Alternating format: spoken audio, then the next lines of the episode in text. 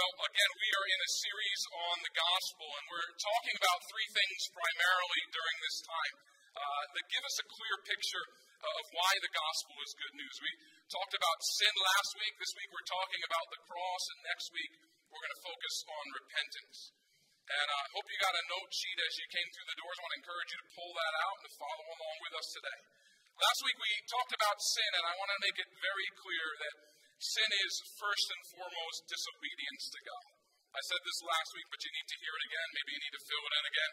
Sin is not opposition to a rule, it is opposition to God Himself. We, we talked last week about why we sin, and we said it's, it's in our nature, right?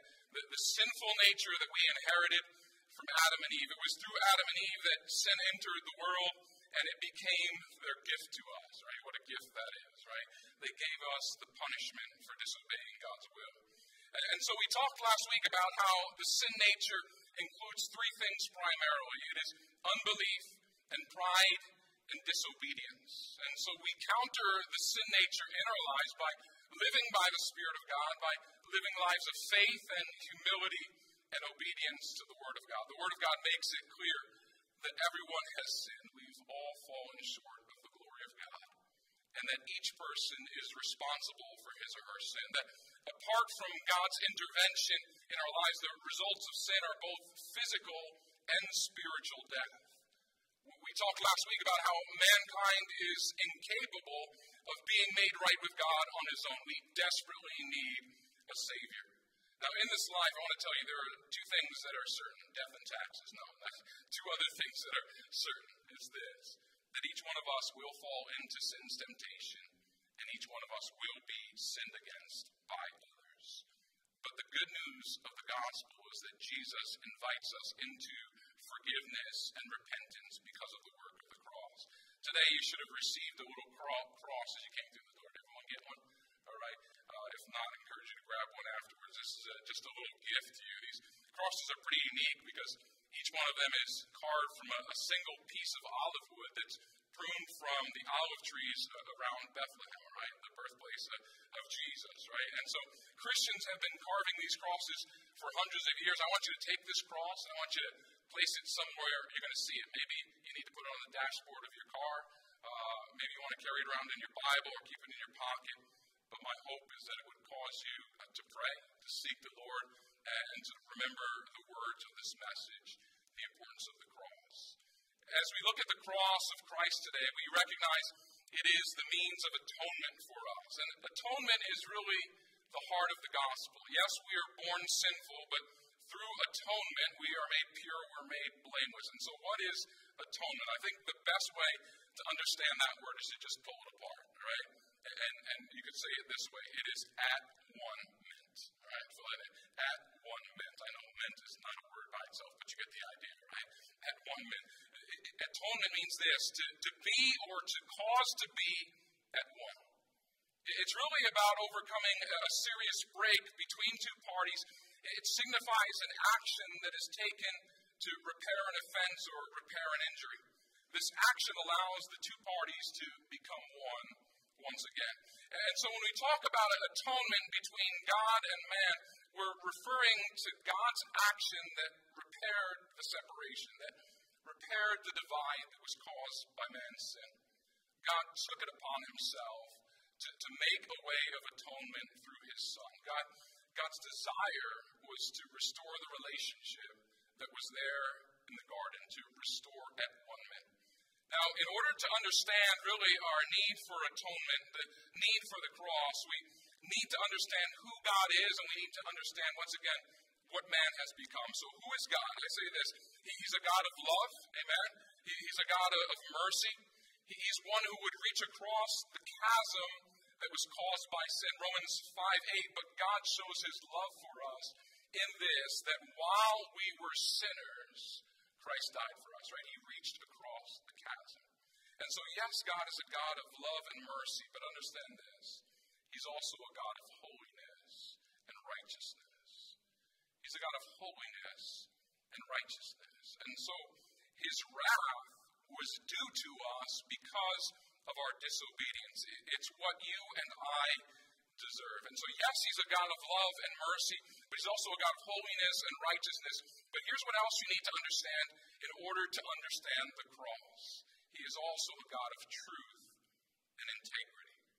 He's faithful to every single promise in his word. And right there at the very beginning, if you're in Genesis chapter 3, you read that, that mankind sins, right? But God speaks a promise right away. He spoke to the serpent and said this I will put enmity between you and the woman, and between your offspring and her offspring, and he shall bruise your head, and you shall bruise his heel. Who was that talking about? It's talking about Jesus right there, right? Foreshadowing the cross. Understand this that God is faithful to every promise in his word, including this one, the first promise of the Messiah. But who is man? We said it last week.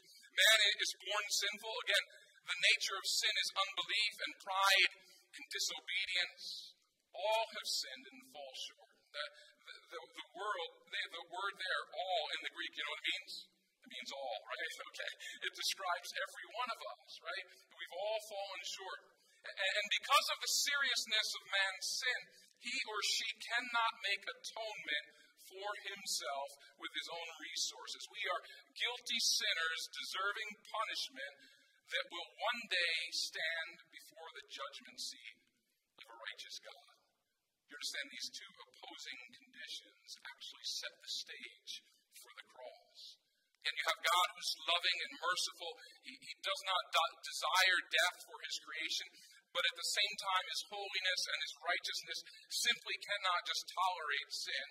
And then you have man who's stuck in sin without the power to change his sinful condition. Man can't keep God's law because he's unable to help himself. His end is death, but the cross. Amen. But the cross. The cross is God's divine plan to reconcile the world to himself.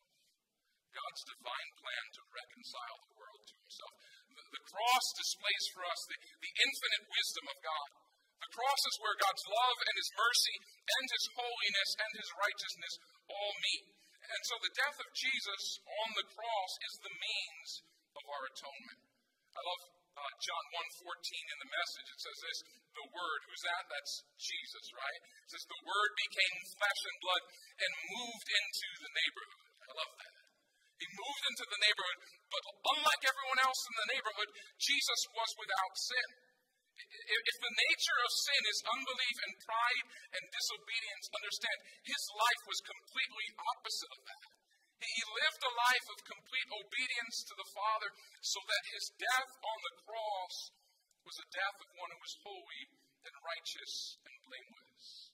He did not have any sin of his own to pay for, and so his death was on behalf of our sin. And one of the most amazing things about the cross is that you see it foreshadowed throughout the Old Testament. I think it was Charles Spurgeon who said that the cross can be found on every page of the Old Testament. What he meant is that the, the lives of the Old Testament saints and their stories in what came to be eventually known as the Old Testament were designed by God to reveal Christ. It wasn't seen by the eyes of those who lived and wrote the Old Testament, but those of us on the other side of Calvary, we can look back and we can see the cross revealed through Scripture. Remember, Jesus told the Pharisees that the Scriptures bear witness of him, right? But their deliberate blindness to the truth prevented them from seeing it.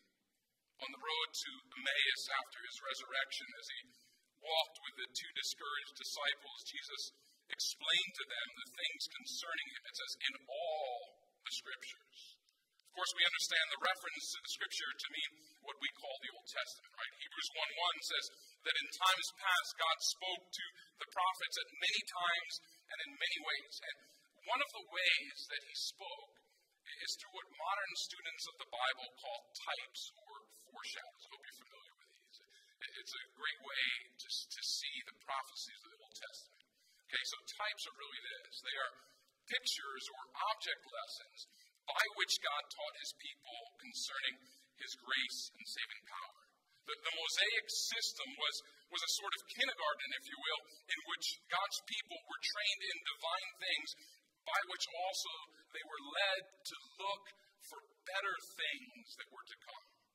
That's the Old Testament. It's rich in types. Now, an example of a type would be the lamb that was sacrificed, right? And the blood that was placed over the door of the Israelites' homes on the night of the first Passover. When God struck down the firstborn of the Egyptians and he delivered the children of Israel from slavery. We understand the lamb to be a type of who?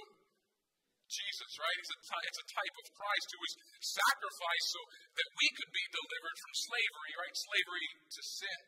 And so this is a type or a, a foreshadowing of Christ. But no place in Scripture do we find a more striking type of the cross than in Numbers 21. Would you turn there in your Bibles? Numbers chapter 21. Today I want to take you to a story that may not be very, familiar to you. It's a story that could seem to have real no, really no significance to Christ if, if you just read over it quickly.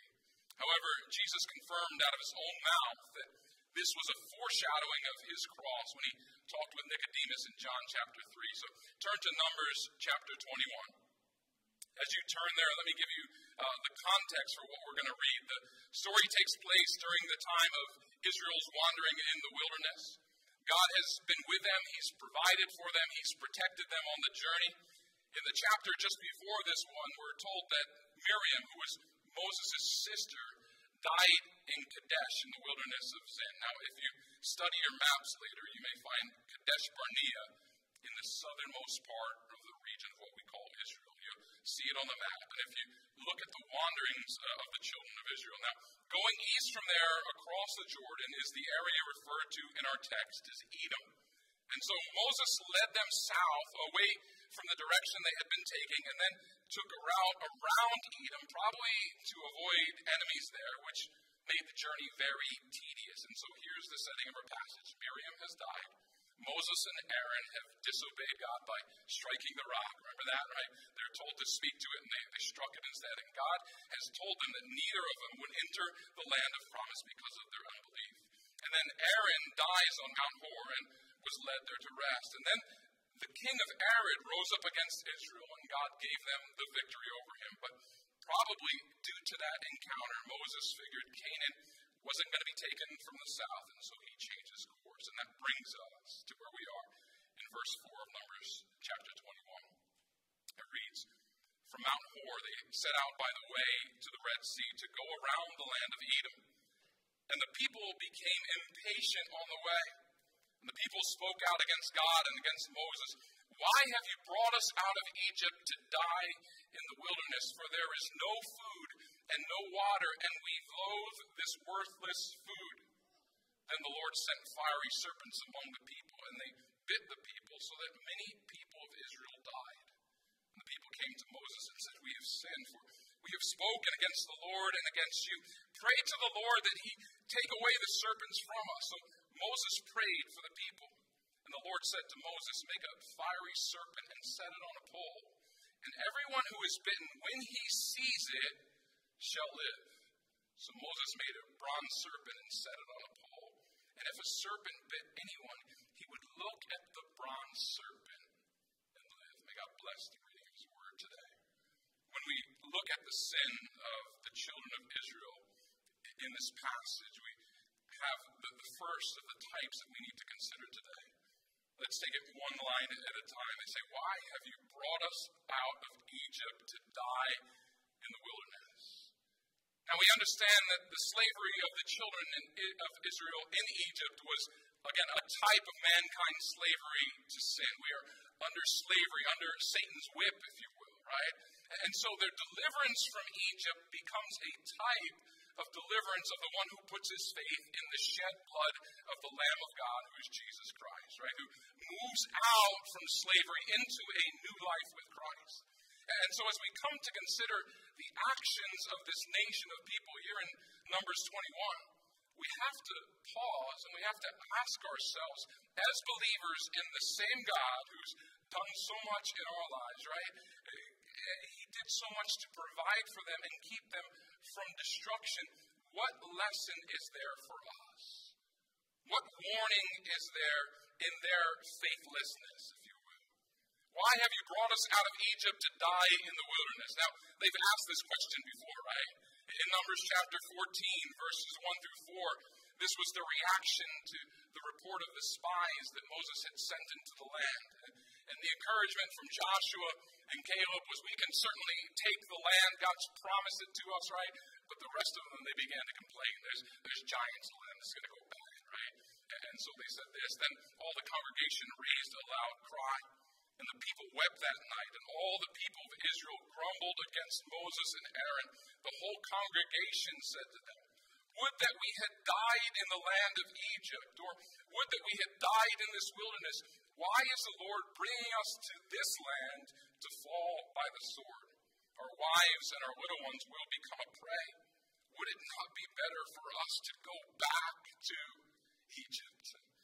And they said to one another, Let's choose a leader and go back to Egypt. Does that sound familiar? Sounds exactly like what they're saying here in Numbers chapter 21. Understand this. In the face of all that God has done for them, all the times that He had worked miracles among them, all, all the things He had said to them through Moses to assure them, they, they had this voice in the desert that was telling them, oh, we should go back to Egypt. To, to return to a place where they were in harsh slavery, treated badly, and at this point, they would not be welcomed back with open arms, right? There would be no homecoming gifts. But the sin is not in wanting to go back. The sin is in why they want to go back. The sin is the sin of unbelief. Hebrews 3:16 says, "For who were those who heard and yet rebelled? Was it not all those who left Egypt led by Moses?" and with him was he provoked for 40 years.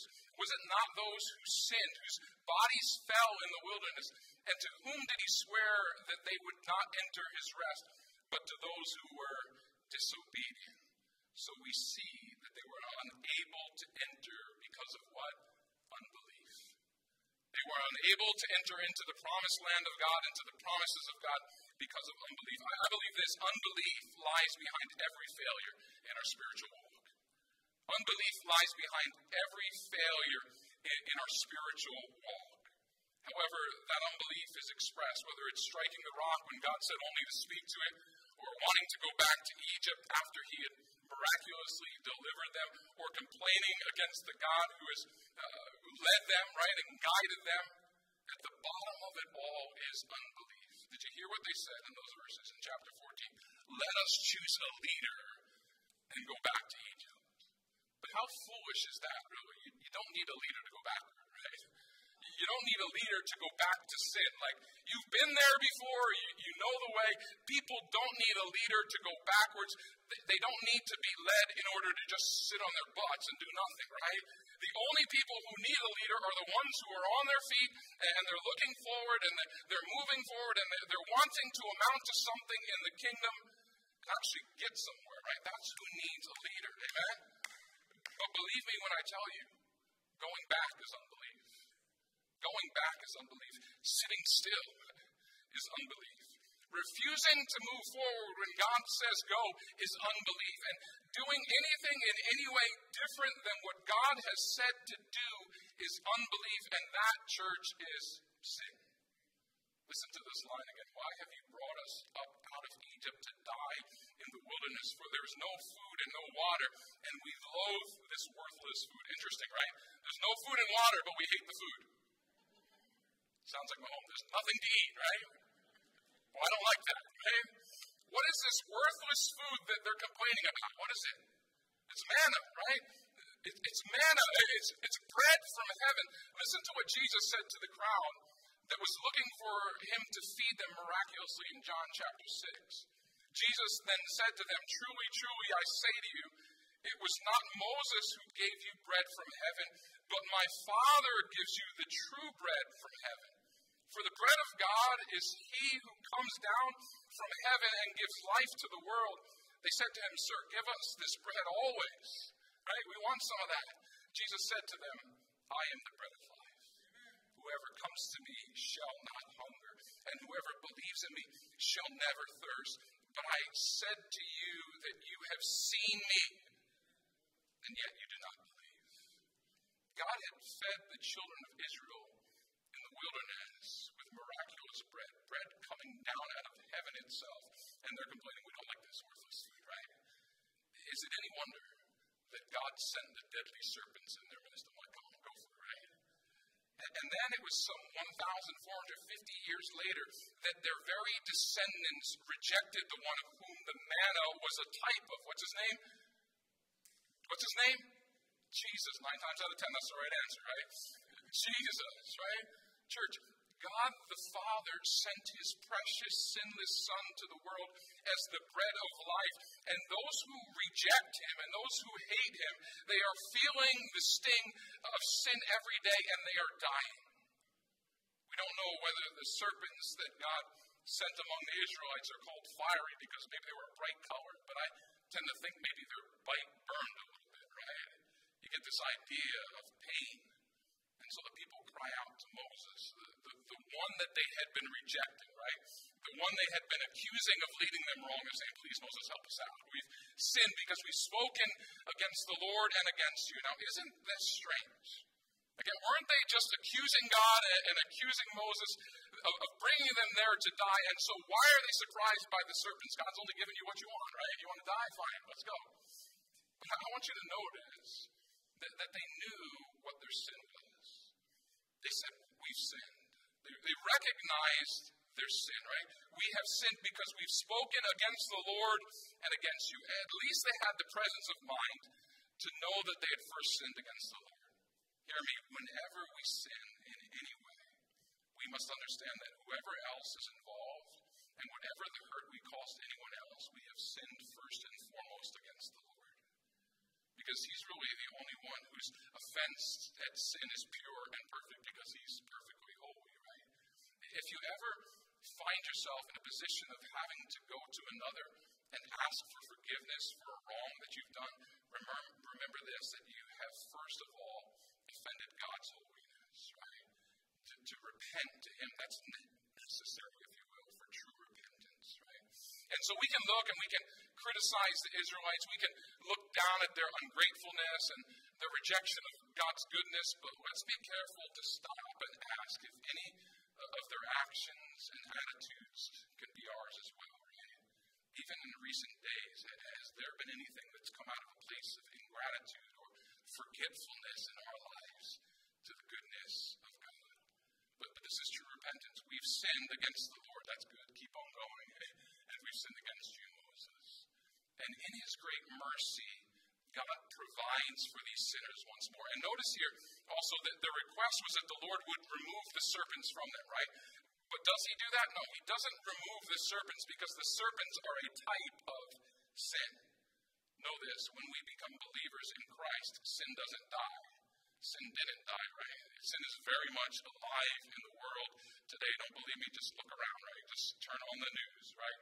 But instead, it is we who are dead to sin. Let me say that again. Sin isn't dead. It is we who are dead to sin because of the work of the Holy Spirit in us. In fact, we have to die to sin daily, right? We're called to take up our cross and to follow Jesus. God doesn't take away the sin nature of believers. Instead, He gives us a new nature, one that is greater, right? And He, he provides salvation from the effects of sin, which is death. Verse 8 And the Lord said to Moses, Make a fiery serpent and set it on a pole. And everyone who is bitten, when he sees it, he shall live. Now, I know there's a lot of you out there that are probably smarter than I am. Uh, so I'm not saying maybe you wouldn't have gotten this, but I, I just think I never would have understood that the bronze serpent on the pole represented Jesus if Jesus hadn't said that to Nicodemus, right? Jesus confirms it out of his own mouth in John chapter 3, right? He says, he says, Moses lifted up the serpent in the wilderness, so must the Son of Man be lifted up, that whoever believes in him will have eternal life. Now, when we think of Jesus, we think of him as the lily of the valley, right? The, the rose of Sharon. We think of him as the light of the world, but not a reptile and certainly not a serpent. Like, if we didn't have this story in the Old Testament and we read this in any other book outside of the Bible, we'd be outraged, right? Like, what are you doing, right? What are you saying? But here it is a fiery serpent made of bronze, attached to a pole, and raised up in the wilderness. Now, why a serpent? Because the serpent represents sin. And God wanted the people to remember, I think, and to, to realize their sin. And think about it. What did Jesus become on the cross? 2 Corinthians 5.21, For our sake he made him to be sin, who knew no sin. He, he took our sin. Jesus bore our sin. He who knew no sin became sin, represented by the serpent. And God says that anyone who simply raises their eyes to look at it will live, and the bite of the serpent will be negated. Church, this is a type of our Savior. Deuteronomy 21 23 says, For a hanged man is cursed by God. Galatians 3:13 says Christ redeemed us from the curse of the law by becoming a curse for us. For it is written, Cursed is everyone who hanged on a tree. As we think of the cross today, understand this that the cross of Christ is both terrible and wonderful at the same time. And, and I think, honestly, we've lost some of the, the terror of it today, right? We have the jewelry, we wear it around our neck. It's a beautiful piece of olive wood, right? But I, think we've lost some of the terror of it today. Jesus hung there, cursed of God, so that we might be blessed of God. He was made to be sin so we might be made right with God. His flesh was condemned there on the cross. Romans 8, uh, verses 1 through 4 tell us so that we might be free from sin and death, that we might walk not according to the flesh, but according to the Spirit. As Jesus hung on Calvary's cross, he became the physical representation of sin, and God judged it there forever. He removed its penalty from among us forever. How amazing is the grace of Jesus that He's willing to become the accursed, fiery serpent of sin, and invite us to look up at that terrible sight of the cross for our healing.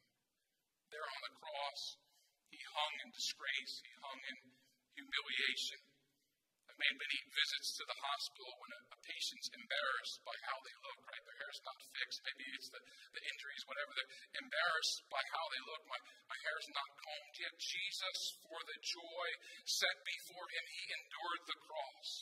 He, he despised its shame. And he invites all to, to look up so that he might draw them to himself. Look up at him when you feel the fiery sting of sin. Look up at him and believe he was put there for you, and there is nothing for you to do but to lift up your eyes and see Him there. And when you do this in faith, the poison of death is removed from you forever. Now, if the bronze serpent was a type of Christ, then the pole was a type of what? It was a cross. It was a picture of the cross. With, that in mind, I, want you to go to 2 Kings, if you want to turn there, 2 Kings chapter 18 to find out what eventually happened to this fiery serpent that Moses made, to the land that, that God ordained and used to, to heal uh, people there on the border of the land of Edom. Second Kings chapter 18, verse 1. It says, Now it came about in the third year of Hosea, son of Elah, the king of Israel, that Hezekiah, the son of Ahaz, king of Judah, became king, and he was 25 years old when he became king. And he reigned 29 years in Jerusalem and his mother's name was Abi, the daughter of Zechariah. He did right in the sight of the Lord according to all that his father David had done. He removed the high places and broke down the sacred pillars and cut down the Asherah. He broke into pieces what? The bronze serpent that Moses had made, for until those days the sons of Israel burned incense to it, and they called it Nehushtan.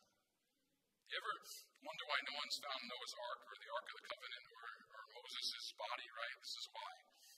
In 2 Kings, it's been over 600 years from the time that Moses made the serpent until this period in Israel's history, and they've turned the serpent on a pole into an idol, and they're burning incense to it, right? And can I point out, this is going to be right before their exile to Babylon? When we talk about the cross, when we talk about this icon, understand it has been misused in history. I, I know it's been outwardly worshipped, even kissed by the, the masses, right, as, as priests hold it up. But for us today, it, it is not an idol, it, it's a symbol of victory and no more. The, the empty cross tells us that our Lord triumphed over sin and death through the cross. And so let's just be very careful, Christians, to remind ourselves that on that implement of torture, Jesus Christ became for a moment the ugliest entity in the universe so that the Father could pour his wrath out on him for the healing of our disease and for the removal of death. By his stripes, we are healed. And understand this today the greatest healing that we stand in need of is, is not a physical healing, it's a spiritual healing, right? We need the atoning work of Jesus on the cross in order to be reconciled to God Himself. So, church, let the cross be a, a reminder of beauty, but also of the horror that took place there for you and for all who would look up at it. Keep the object in its proper place in your thinking, and then worship the one who hung there. Because what he did there was he crushed the serpent's head. Satan is forever cast down and ruined. The, the prince of this world is stripped of all of his power and of his claim on you forever, all because of the cross. 1 John 3 8 says, The Son of God appeared for this purpose to destroy the works of the devil. To destroy the works of the devil. Passage we just read, and it came about that if a serpent bit any man, he looked to the bronze serpent and he lived. Again, the serpent in the Old Testament was lifted on a pole so that all who looked at it lived. All those who were bitten looked at it and lived. If the sting of death was to be overcome, a look at the serpent on the pole was necessary. Jesus says he also must be lifted up like that serpent, so that all who are under the attack of the old serpent, the devil, may look up and live. Can I just say this is why we preach the gospel? This is why we preach the gospel. It's the work of atonement on the cross. It is the only antidote for the poison of sin. It's on the cross that Jesus becomes the great physician, capable of healing all disease and forgiving all sin. With you, stand with me today. Came across this poem this week. I don't know who wrote it. Its author's unknown. But it says this High on the cross, the Savior. High in the heavens he reigns. Hear sinners by the old serpent stung. Look and forget your pains. Come then to this physician. His help he'll freely give. He makes no hard condition. Tis only to look and to live. Church, I encourage you never shrink back from the cross. It is the power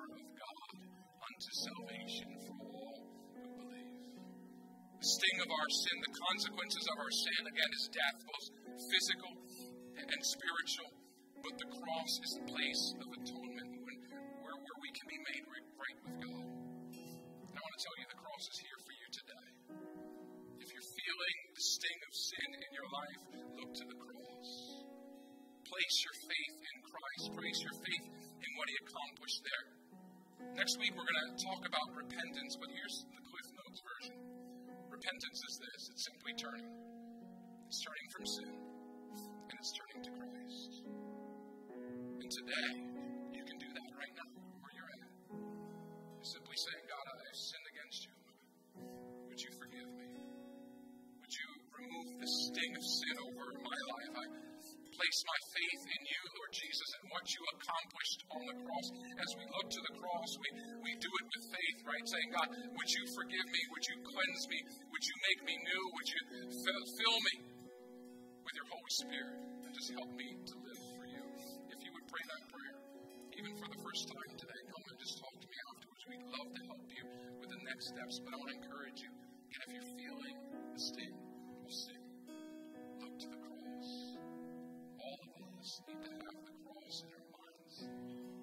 Reminds us that through the cross, through an instrument of execution, our Savior lived out his dying love for us by dying on it for our salvation. Our sins were carried to the cross by Jesus. They were buried with him in the grave. And his resurrection today assures us of our eternal destiny. If our faith is in him, our eternal destiny is with him as God's children invite you to, to join with us in singing this song as a declaration that Jesus paid it all. Whatever's before you today, if you look to the cross, you can understand that Jesus.